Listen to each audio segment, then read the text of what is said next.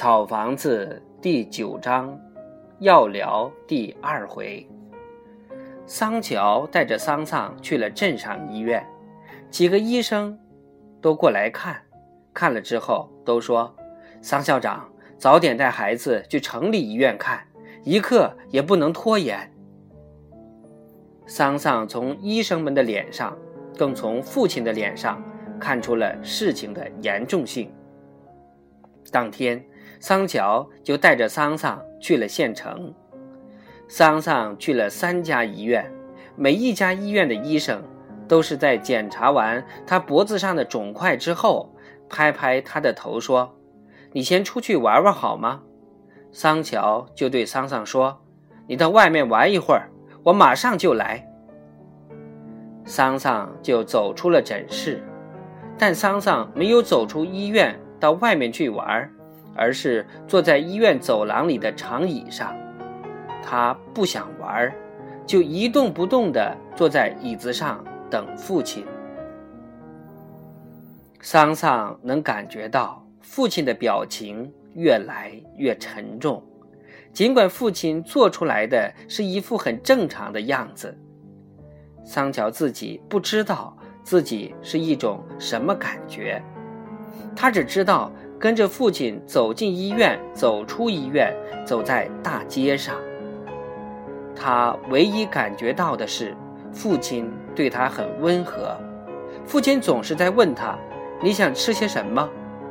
而桑桑总是摇摇头：“我不想吃什么。”桑桑心里确实没有去想什么。天黑了。父子俩住进一家临河小旅馆，晚饭吃的有点沉闷，但桑桑还是吃了一些。他发现父亲在吃饭时一副心不在焉的样子，筷子放在菜盘里，却半天不知道夹菜。当父亲忽然的想到了吃饭时，又总是对桑桑说。吃饱饭了，我们逛大街去。这是桑乔带着桑桑第一回夜晚留宿城里。桑桑跟着父亲在大街上走着，已是秋天，风在街上吹着，很有点凉意。街两旁的梧桐树虽然还没有落叶，但已让人感觉到。再刮几阵秋风，枯叶就会在这夜晚的灯光里飘落。父子俩就这样走在梧桐树下的斑驳的影子里。秋天夜晚的大街，反倒让人觉得比乡村的夜晚还要寂寞。父亲看到桑桑落在了后面，就停住了。等他走上来时，说：“还想逛吗？”桑桑不知道自己的内心是想逛，还是不想逛。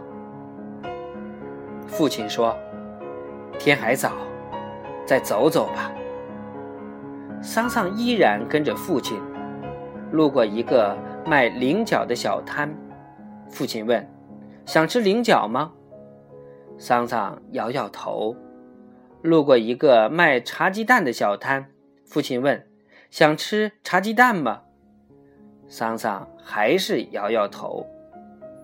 又路过一个卖糊藕的小摊，父亲问：“吃段糊藕吧。”这回他不等桑桑回答，就给桑桑买了一大段糊藕。桑桑吃着糊藕。跟着父亲又回到了小旅馆。不一会儿，就下起雨来，窗外就是河。桑桑坐在窗口，一边继续吃糊藕，一边朝窗外望着。岸边有根电线杆，电线杆上有盏灯。桑桑看到灯光下的雨丝，斜斜地落到了河里。并看到了被灯光照着的那一片小水面，让雨水打出来的一个个半明半暗的小水泡泡。他好像在吃藕，但吃了半天，那段藕还是那段藕。不好吃就别吃了。父亲说完，就从桑桑手中将那段藕接过来，放在床头的金属盘里。早点睡觉吧。父亲给桑桑放好被子，并且帮着桑桑脱了衣服，让桑桑先钻进被窝里，然后自己也脱了衣服进了被窝。这是个小旅馆。父子俩合用一床被子。桑桑已经没有和父亲合床睡觉的记忆了，或者说，这种记忆已经很模糊了。桑桑借着灯光看到了父亲的一双大脚，他觉得父亲的大脚。很好看，就想自己长大了，一双脚肯定也会像父亲的大脚一样很好看。